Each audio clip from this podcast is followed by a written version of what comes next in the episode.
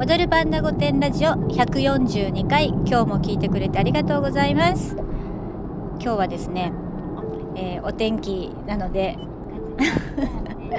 車で、えーちょっと温泉に行こうかなと思って朝から車を出してるんですけど、えードライブしながらね隣にお友達がいますこんにちはこんにちは。どうも、イラです。イラウサです。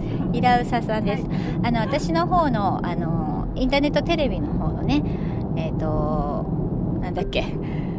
なるほどジャパンだのお金のレッスン。もうさラジオの タイトルとごっちゃになっちゃう。なるほどジャパンダの方の、あのーお金のレッスンを一緒にやっている、えーイラウサさんをあのと一緒にねあともう一人仲間を今お迎えに行く途中の車なんですけど、えー、とこのラジオでも仮想通貨かの話はね2回か3回か何回かしてるんですけどあの今日の今回の旅は仮想通貨仲間と行く温泉の旅ということで、え当然イラウサさんも仮想通貨仲間なんですけどどうですか？最近の仮想通貨の調子は。そうですね。まあね、ちょっとあのずっと低迷してたから盛り上がりは見せてますけれども、あのなんかチャートにね、やっぱ結構ね気になっちゃってね。あ理学も大してしてないくせになんかチャートだけ見てあのす。ごいビクビクしながらね。チャート読めるんですか？読めません全く。あのチャートじゃなくてあの、ね、値段ですね。なんで値動きはね値動きね。そうそうそうそう。あの仮想通貨はねまあ皆さんそうだと思うんですけどあのまあコインを買ってそのコインが上がった下がったっていうところでねあの利益が出た出ないっていうっていうのがまあ一番シンプルなやり方ですよね。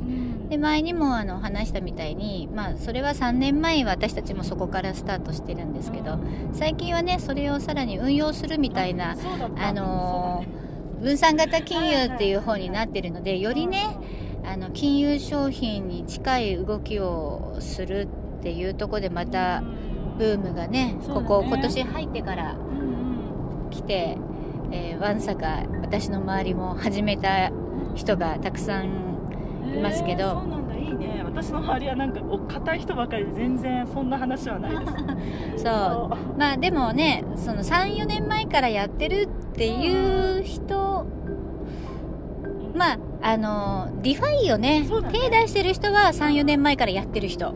やっぱり一番大きかったのが DeFi だね。あの、うん。仮想通貨ってなんかちょっとやっぱり怪しいねとかねあのダメだねみたいなイメージあったけどその持ってる使わない仮想通貨も置いとくことで運用ができる。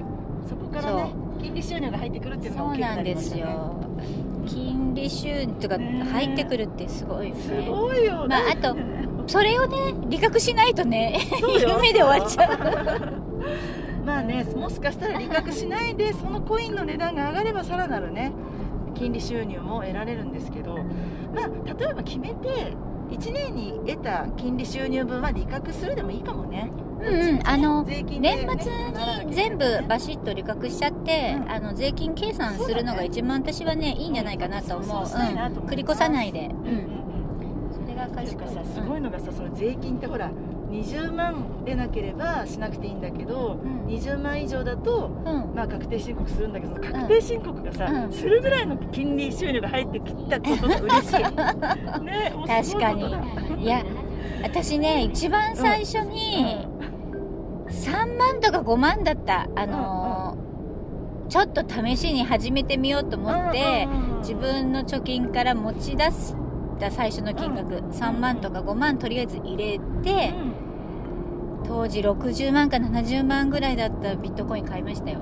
うんうん。うん。すごい。ね。それはすごいよ。最初そのぐらいだったの。それでも高いと思ったもん。私はほら60万もすんの？と思って。全然私もっと後だったから私うん。170万とかぐらいえ嘘？そうだよ。